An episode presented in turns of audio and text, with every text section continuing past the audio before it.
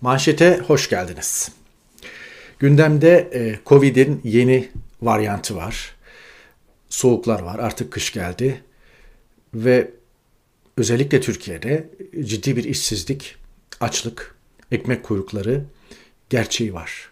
Marketlerde her hafta aşağı yukarı her gün neredeyse güncellenen fiyatlar var. Gün geçmiyor ki ayçiçek yağının fiyatı değişmesin, şekerin, unun, bulgurun fiyatı değişmesin. Benzer bir güncelleme sürekli akaryakıt fiyatlarında da yapılıyor ve akaryakıt istasyonlarındaki kuyrukları takip ediyorsunuz. Bu var. Göçmen krizi var. Türkiye'de de var, Avrupa'da da var ee, ve Türkiye'de yükselen itirazlar var. Yükselen bir vatandaş tepkisi var. Bunlara da bakacağız. Yani sokağa çıkan vatandaşlara polis e, baskısı, şiddeti, engellemesi var. İktidar eylemlere müsaade eder mi etmez mi ya da eylemler karşısındaki tavrı ne olur? Milli Güvenlik Kurulu'nda bu konuşulmuş mudur ya da Milli Güvenlik Kurulu'nun bu ekonomik meselelere bakışı nedir? Buna da elbette bakacağız. Bir iki e, sıcak gelişme var hafta sonundan devreden ama önemli. Ee, onunla başlayalım. Ardından bu güncel e, konulara birlikte e, bakacağız. Bir tanesi bu. Akşener e, İstanbul Büyükşehir'in bir atık yakma enerji üretim tesisi açılışında işte e, İyi Parti Genel Başkanı Meral Akşener, e, CHP Genel Başkanı Kemal Kılıçdaroğlu ve e, Ekrem İmamoğlu bir araya gelmişler. Resimde ortada Ekrem İmamoğlu görülüyor. Sağında solunda da CHP ve İyi Parti liderleri var. Hemen onların sağında solunda da CHP'nin il başkanı Canan Kaftancıoğlu ve Buğra Kavuncu var İyi Parti'nin İstanbul İl Başkanı. Bu kadro nereye, nereye giderlerse beraberler. 26 Kasım'da işte bu tesisin açılışını yapmışlar. Orada e, İmamoğlu'na diyor ki Akşener çalışma performansınızın devamını dilerim. Cumhurbaşkanlığı seçiminde lazım.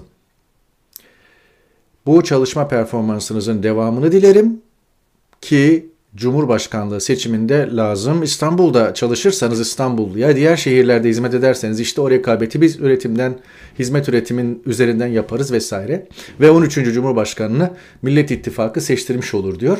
Yani hemen ardından da tevil ediyor. Yani İstanbul'daki hizmetler e, Millet İttifakı'na yarar ve e, halk da der ki bak işte İstanbul'da doğru bir ismi seçtik ve Millet İttifakı'nın adayına oy verelim. E, bu pek böyle anlaşılmadı tabii. E, dolayısıyla Ekrem İmamoğlu'nun İstanbul'da başarılı olup olmaması, e, popülaritesiyle alakası yok. Ekrem İmamoğlu'nu bir kere İstanbul'da çalıştırmıyorlar. Taksi plakası bile verdirmiyorlar. Hemen her şeye müdahale ediyorlar. Yetki alanlarını daraltıyorlar. Bunların hepsinde zaten millet görüyor. Dolayısıyla yarın öbür gün Ekrem İmamoğlu başarısız olsa bile bunun faturasının kesileceği yer Ekrem İmamoğlu olmayacak. İktidar olacak, saray olacak. Her neyse Ekrem İmamoğlu'nun böyle bir şansı var. Bir diğer konu çalışma performansınızın devamını dilerim Cumhurbaşkanlığı seçimi de lazım denildiğinde e, benim adayım Ekrem İmamoğlu gibi bir sonuç çıkıyor.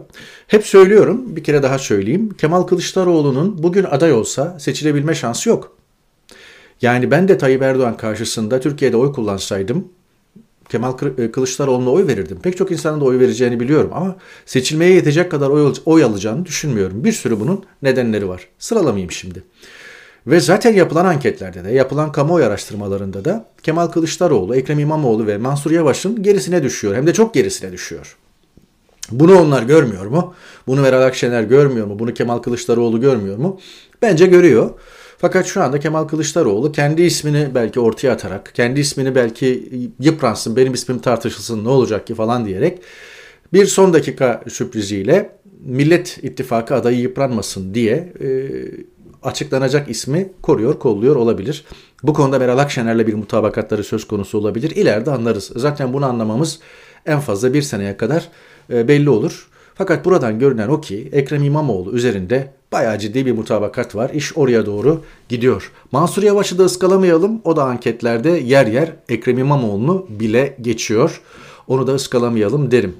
Bir diğer konu da Financial Times'tan Türkiye için hiper enflasyon uyarısı gelmiş. Financial e, Times yıllık enflasyonun %20 barajını aşması ve 20.7'ye ulaşması e, bekleniyor. Hmm, işte efendim e, yeni yılda birkaç ay içinde %30'a yaklaşabilir falan gibi yorumlar yapmış ama tabii Financial Times İngiliz ne diyeyim finans gazetesi. İngiliz para gazetesi yani ekonomi ağırlıklı bir gazete. Saygında olan bir gazete. Fakat açıklanan enflasyon oranlarına işte e, evet açıklanan enflasyon oranlarına bakarak yorum yapıyor. Yani Türkiye 20 açıklayınca bunu 20 kabul ediyor ve diyor ki yakın zamanda %27'ye %30'a yükselir filan. E tamam da yani şu anda reel enflasyon 45, 47, 48 mesafe, mesabesinde.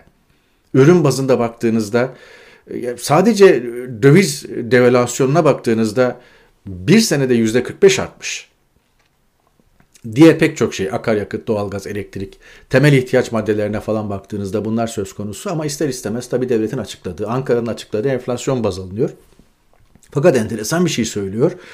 Financial Times analistleri demişler ki Cumhurbaşkanı Erdoğan'ın düşük faiz oranlarından vazgeçmeyi reddetmesi halinde Türkiye hiper enflasyona doğru ilerleyecek. Peki Erdoğan ne demiş? Erdoğan Türkmenistan dönüşü uçakta konuşmuş. İşte şekildeki heyete. Bu heyette de yani artık çoğu ismi tanıyamaz oldum yani gerçekten. Bir ikisinin resmi falan yabancı gelmiyor. Bazı isimlere de gerçekten şaşırıyorum. Allah Allah yani Erdoğan'ın uçağına seni de aldılarsa falan diye. Neyse. Eğer ben de diyor ekonomi tahsili görmüşsem göreceksiniz enflasyon inşallah seçim öncesi nerelere düşecek. Şimdi bakın aynesi iştir kişinin lafa bakılmaz. 2013'ten beri sürekli gerileyen bir şey söz konusu. Yani sürekli artan bir enflasyon, sürekli e, gerileyen bir milli gelir, sürekli artan bir işsizlik söz konusu.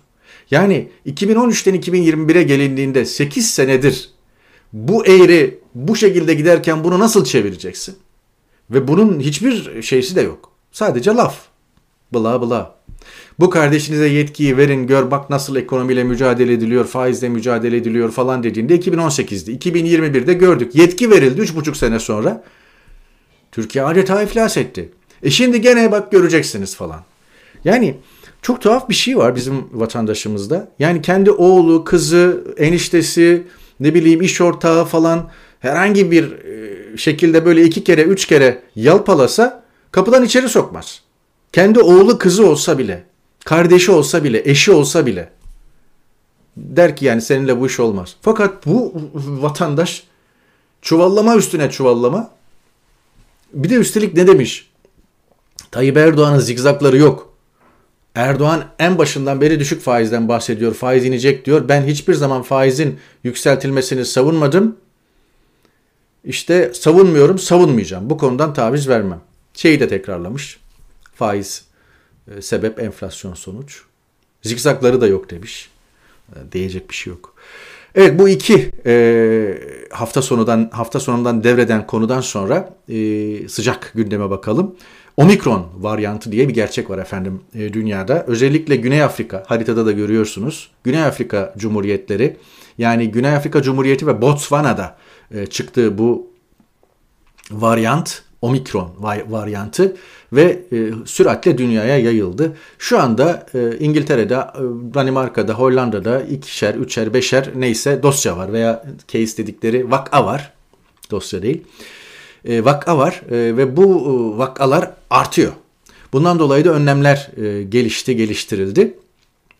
Bunlardan biri de şu. Bu e, grafik çok güzel. Bunu Daily Mail'dan kestim getirdim size. Avustralya'da bile görülmüş ki Avustralya bu işte en iyi mücadele eden ülkelerden biriydi. Şimdi ülkeler tekrar kapanmaya başladılar. Tekrar önlemler artırılmaya başlandı. İngiltere'de maske tekrar zorunlu hale geldi. E, alışveriş e, işte dükkanlarda veya alış mağazalarda ve toplu taşımda yarından itibaren, salı gününden itibaren tekrar maske zorunluluğu oldu. Ve ülkeden ülkeye değişmekle beraber bir takım kısıtlamalar ve bir takım kurallar tekrar devreye girdi. E, o arada BioNTech açıklama yapmış ve demiş ki biz bu varyantı e, test ediyoruz şu anda. E, eğer mevcut aşımız yeterli olmazsa 6 hafta içerisinde yeni aşı geliştiririz. Fakat çok e, bilinen bir yanlış var. Bir kere daha söyleyeyim.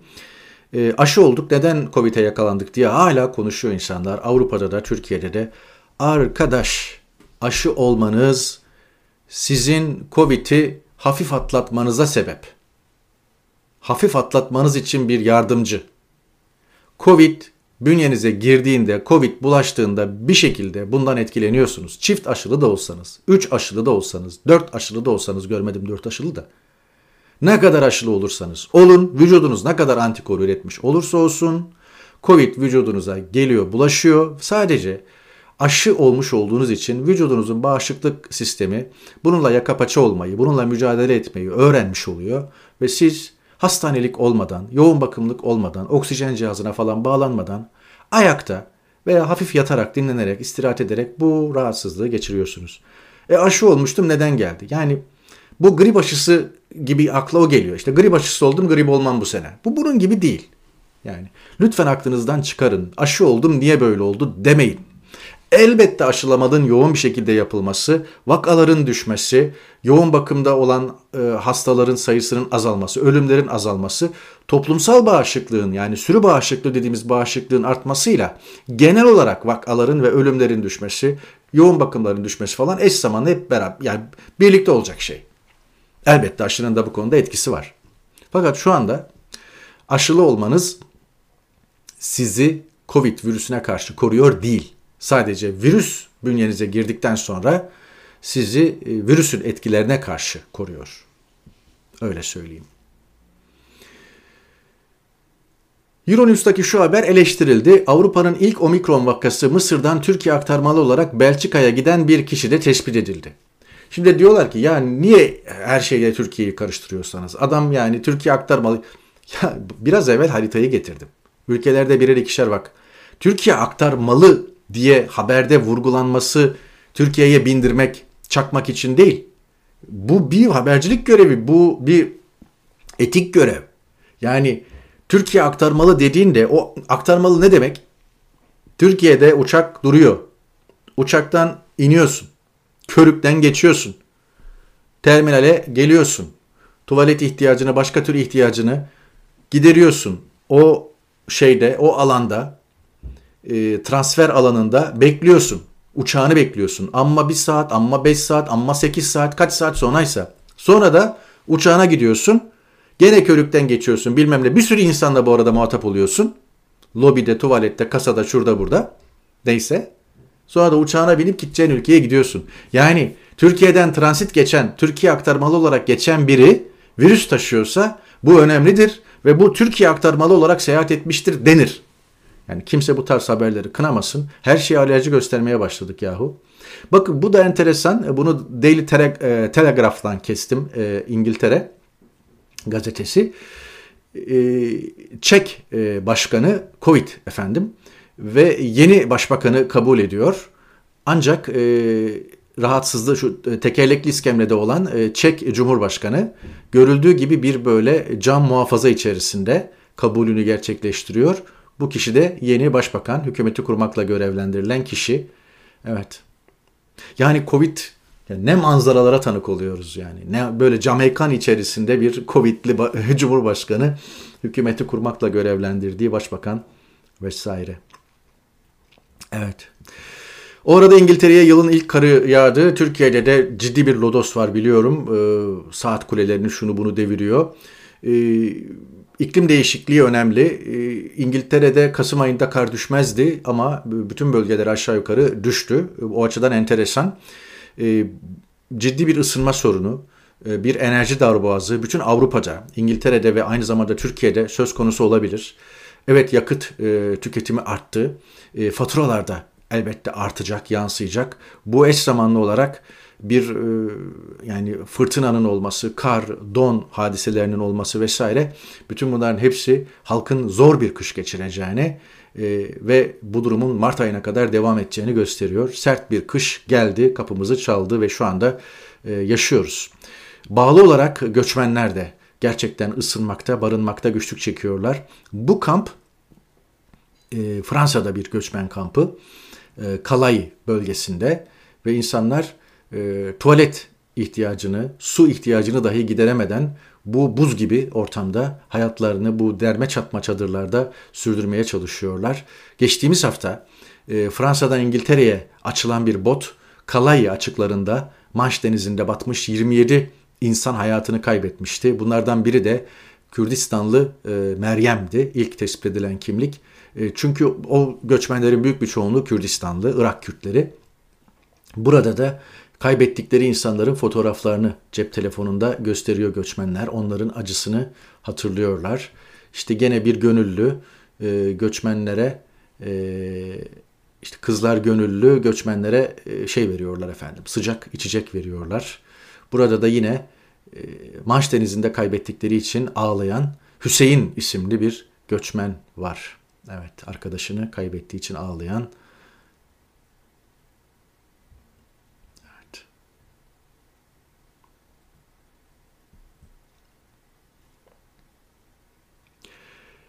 Türkiye'de Bolu Belediye Başkanı Tanju Özkan, işte Ümit Öz, Özdağ e, nezdinde neyse e, bir ırkçılık veya faşizm hortlamış görülüyor. Şimdi e, benim bir takım söylediklerim de kritik ediliyor yorumlarda. Okuyorum hepsini. Bazısına cevap vermek isterim.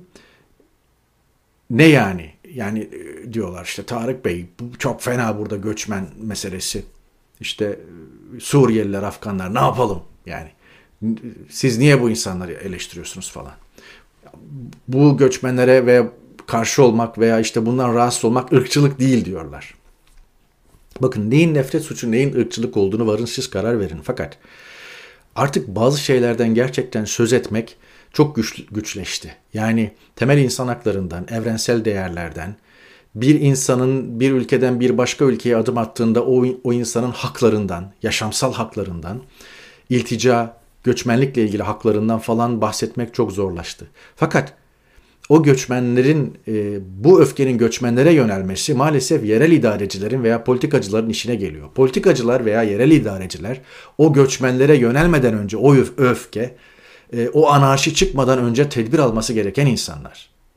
Ve o ülkelerin akil insanları, o ülkelerin politikacıları, o ülkelerin akademisyenleri bu konuda oturup göçmen akını veya göçmen e, ne bileyim yolları nasıl kesilir? Bu nasıl önlenir? Buna bakması gerekiyor. Başkentlerine oturup kafa yorması gerekiyor. Devletlerin kendi aralarındaki didişmelerden ortaya çıkan bu tür sorunlar siz vatandaşın e, kucağına bırakırsanız vat, anarşi çıkar. Millet birbirini keser, döver, gönderir, tecavüz eder, soyar. Her şey olabilir.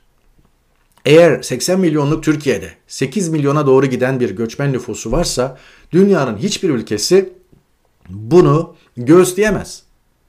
Bunu asimile edemez. Bunu entegre edemez. Bunu şehirlerine, e, köylerine, ilçelerine dağıtamaz. İmkanı yoktur bunun. Yoktur yani. Ama siz bunu halka bırakırsanız e, halk işte böyle yerel idarecileri alkışlar ve deniyor ki hadi bakalım CHP bir daha Bolu'da bu ismi adayı göstermesin bakayım. Gene seçilir diyorlar. Niye? E, halkın sevgisini kazandı. Göçmenlerle ilgili politikalardan dolayı herkes Tanju Başkan'ı alkışlıyor. Evet yani yüksek bir kültüre daha farklı bir bakış açısına erişmek gerekiyor. Yoksa e, bu konu e, daha çok su götürür. Bakın e, sabah BBC'de kahvaltı programını seyrediyordum. Bu kepsi oradan e, kestim. Yerel saatte 8.55 civarı. iki dizi oyuncusu BBC'de başlayacak, BBC One'da başlayacak bir dizinin iki oyuncusu konuk edildi ve dizinin tanıtımı yapıldı. O oyunculardan soldaki ki ikisi de siyahi. E, soldakinin üstünde bir tişört var ve o tişörtte İngilizce olarak şu yazıyor. Bunu bir göçmen dizayn etti. Yani bir mesaj veriyor. Yani bu kişi de esasen ataları itibariyle bir göçmen bir BBC dizisinde oynuyor. BBC'nin sabah kahvaltı programında dizinin lansmanı veya tanıtımı için çıkmış.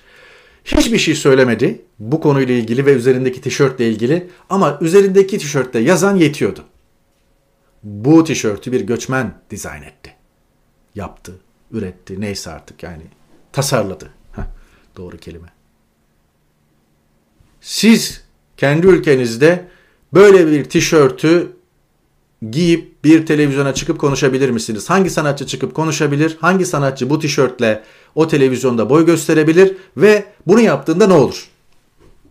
Herkes kendi yaşadığı ülkeden kıyaslasın. Sadece Türkiye'yi söylemiyorum. Amerika, Fransa, Rusya, Ukrayna, Mısır, Suriye, Irak, İran, Afganistan, bütün ülkeleri kastederek söylüyorum. Polonya, Belarus, Belarus'ta bir televizyonda böyle bir tişört giyip çıksın bakalım ne oluyor. Evet. Dün Black Friday'di. Ee, ben burada tabii Samsung reklamı yapmıyorum. Sadece şunu söyleyeceğim. Ee, bazı şeyler çok karıştırılıyor. Ee, batı'da Avrupa'da şükran günü, şükran yemeği falan gibi, şükran günü yemeği gibi bir şey yok. Sadece Amerika'da var. Ancak Amerika'da şük- Perşembe, Kasım'ın son Perşembesi akşamı şükran günü yemeği. Ondan sonraki günde Cuma Black Friday olarak geçiyor. Senede tek gün firmalar çok büyük indirimler yapıyorlar. Şükran gününü almamış Avrupa ama Black Friday'i almış. Ee, yakın zamanda özellikle İngiltere'de 10 yıldır falan var. Ee, bütün Avrupa'da falan bu şey yapılıyor. Amazon'da şurada burada indirimler.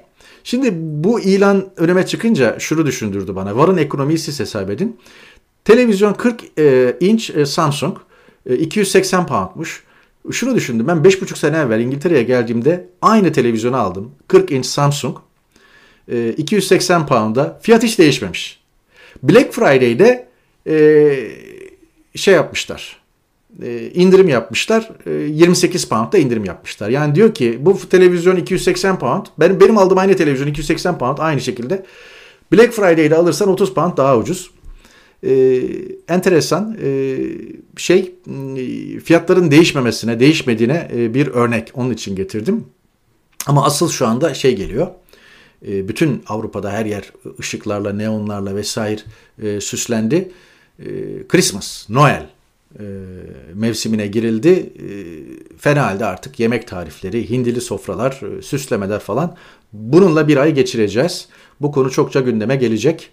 Daha da konuşuruz. Christmas ne demek, Noel ne demek, yılbaşı ile bir alakası var mı? Yeri gelince onu konuşuruz.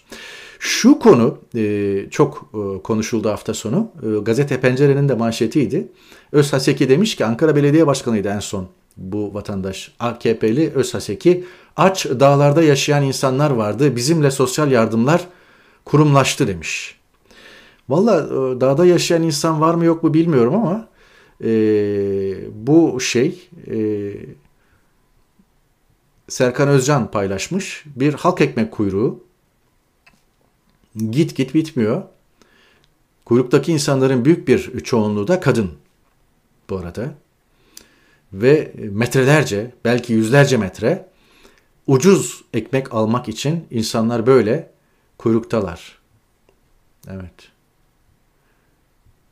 Evet. Dağlardaymış vatandaş. İşte neymiş? İşte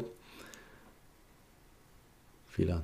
Bizim dönemimizde diyor açlık bitti vesaire. Evet. Geçinemiyoruz diyene geçit yok. Bir diğer konu da bu.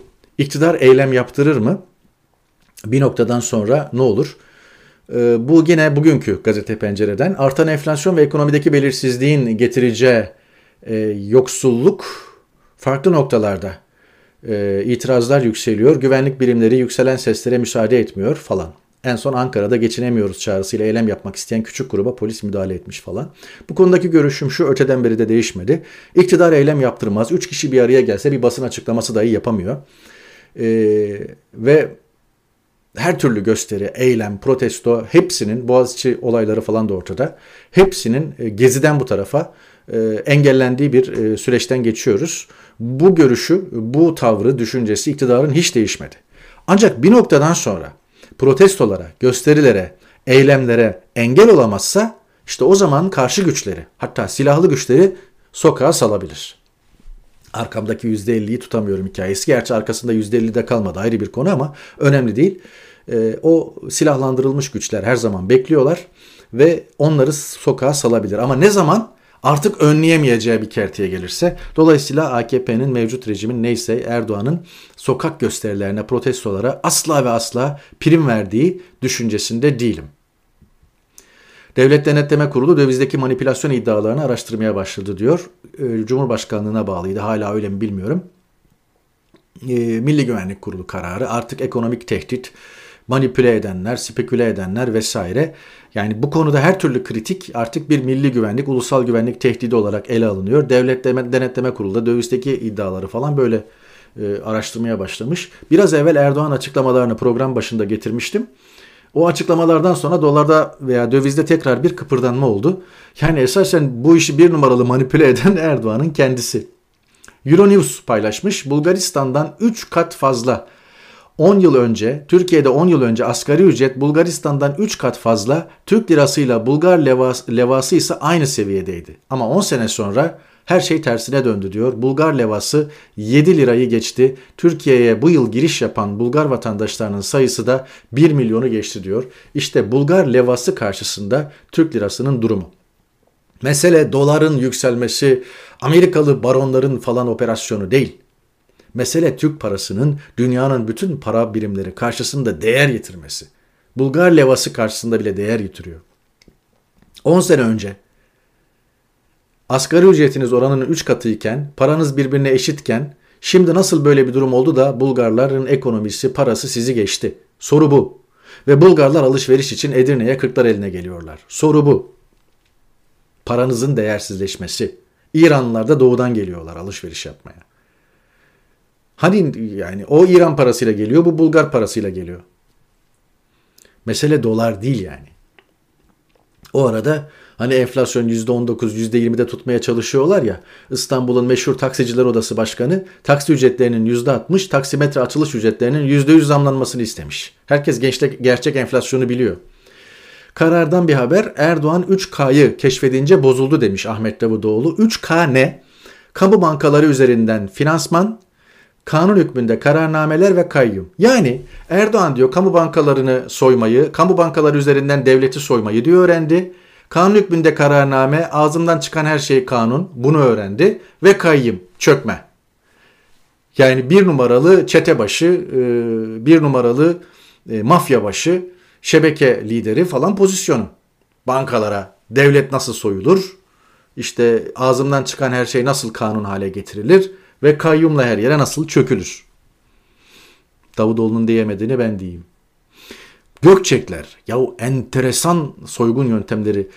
E, Melik Gökçek, Ego otobüs ve taşınmazlarını 3 yıl için 34 milyon TL'ye sigortalatmış.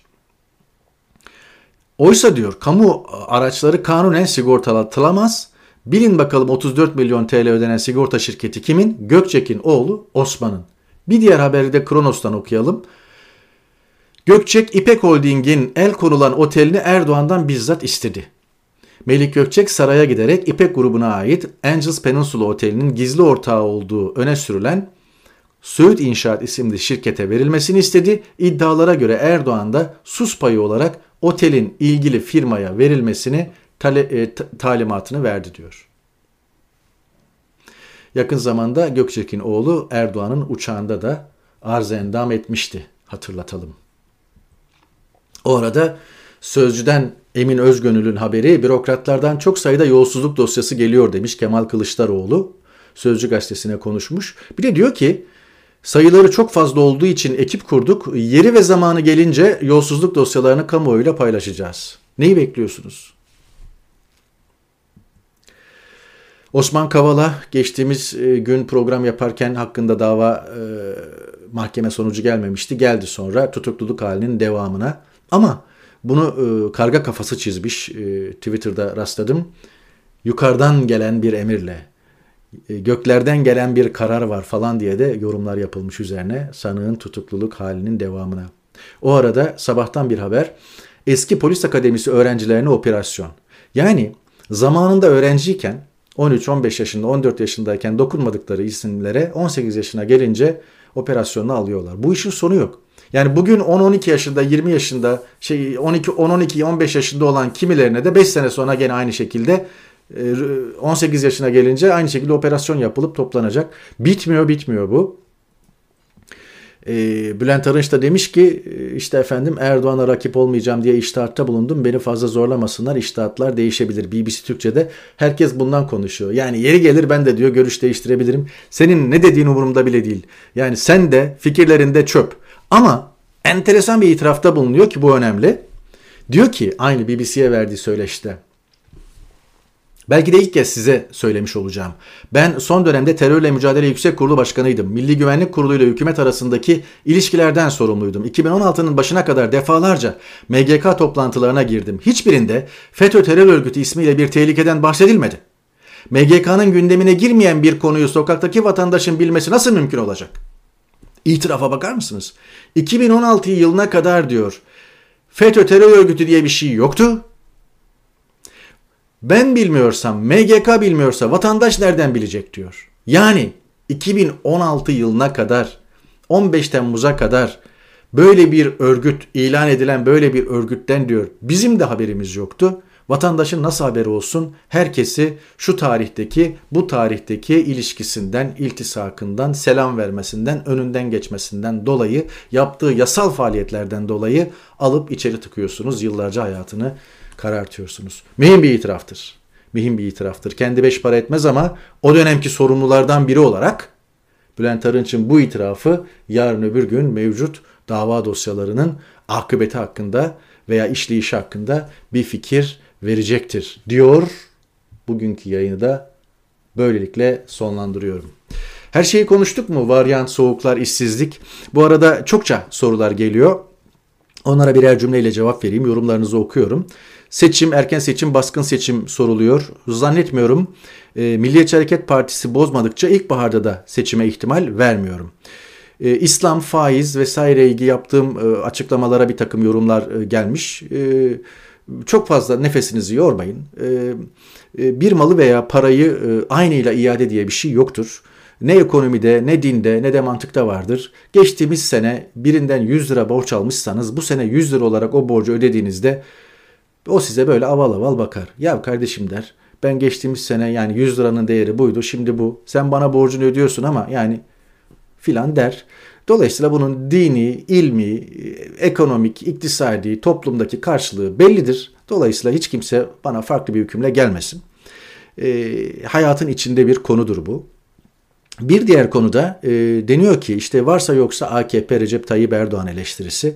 Yani benim yaptığımın bu programlarda söylediklerimin bir Recep Tayyip Erdoğan veya AKP eleştirisi olduğunu düşünüyorsanız yanılıyorsunuz. Kapatın bir daha da bakmayın.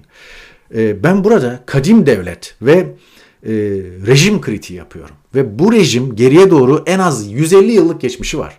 1850'lere 70'lere kadar giden bir geçmişi var. O günlerden kurulan ve devam eden bir yapıdan bahsediyorum. E, ya arkadaş halka sormuşlar ekonomiyi iktidar düzeltir mi diye. Metropol araştırması hayır demiş halk. Muhalefet çözebilir mi diye soruyorlar. Ona da hayır diyor. Yani halkın iktidardan da muhalefetten de umudunu kestiği bir dönemden geçiyoruz. Ve bu konuyu analiz etmeye çalışıyorum, anlamaya çalışıyorum. Bu bir RTE karşıtlığı, AKP düşmanlığı falan değil ki. Bu bir solculuk, sağcılık da değil yani. Bilinen manada, anlaşılan manada ikisi de yerin dibine batsın. Türkiye sağcılığı da, Türkiye solculuğu da. Bu o değil yani. Devleti soruyorlar işte devletten kastın nedir, neyi kastediyorsun bilmem ne. Ben demiştim ki işte devlet istemedikçe e, Erdoğan değişmez vesaire diye. Yahu devlet özelde insanlar arasındaki hukuku düzenler, takip eder. Ve genelde e, dış dünyaya karşı, dış politikada da gene kendi insanlarının, kendi halklarının e, çıkarlarını korur, müdafaa eder. Birilerinin eline geçince de bugün olduğu gibi sistem bozulur. Ee, devlet ele geçiren çeteye, şebekeye hizmet eder. Şu anda Türkiye'de olan budur. Dolayısıyla benim yaptığım da bir AKP karşıtlığı, bir Erdoğan karşıtlığı, düşmanlığı değil. Lütfen bunu böyle değerlendirin. Ee, diyorlar ki sen algı yapıyorsun. En son buna da cevap verip bitireyim. Ya eğer amacı algı olmayan bir yorumcu gösterirseniz bana amacı algı olmayan, algıları değiştirmek, algılara çalışmak, e, algıları düzeltmek, algıları tamir etmek, algıları yönlendirmek olmayan bir analist, bir yorumcu bulursanız bana da gösterin. Tamam mı? Ve e, havaya konuşmadığımızı bilin. Anlatabiliyor muyum? Elbette sizi zihinlerinize, beyinlerinize, algınıza konuşuyoruz. İzanınıza konuşuyoruz. Havaya konuşmuyorum ben. Anlatabiliyor muyum? Havaya yorum yapmıyorum. Havaya haber yapmıyorum yani. Elbette algılar önemli bizim için. Algıların değişmesi ve buna katkımız varsa bu da çok önemli. Ve eğer bir şeye memnun olacaksak buna memnun oluruz en çok. Tamam? Başka sorular da var. Daha fazla vaktinizi zayi etmek istemiyorum. Ona hafta içinde bol bol yeri geldikçe cevap, cevap veririm. Yine sorularınız varsa ne olur aşağı yazın. Hepsini okuyorum. Kısa kısa böyle cevap vereceğim her yayının sonunda. Teşekkür ederim katıldığınız, paylaştığınız için. Bir sonraki yayında görüşmek umuduyla. Hoşçakalın.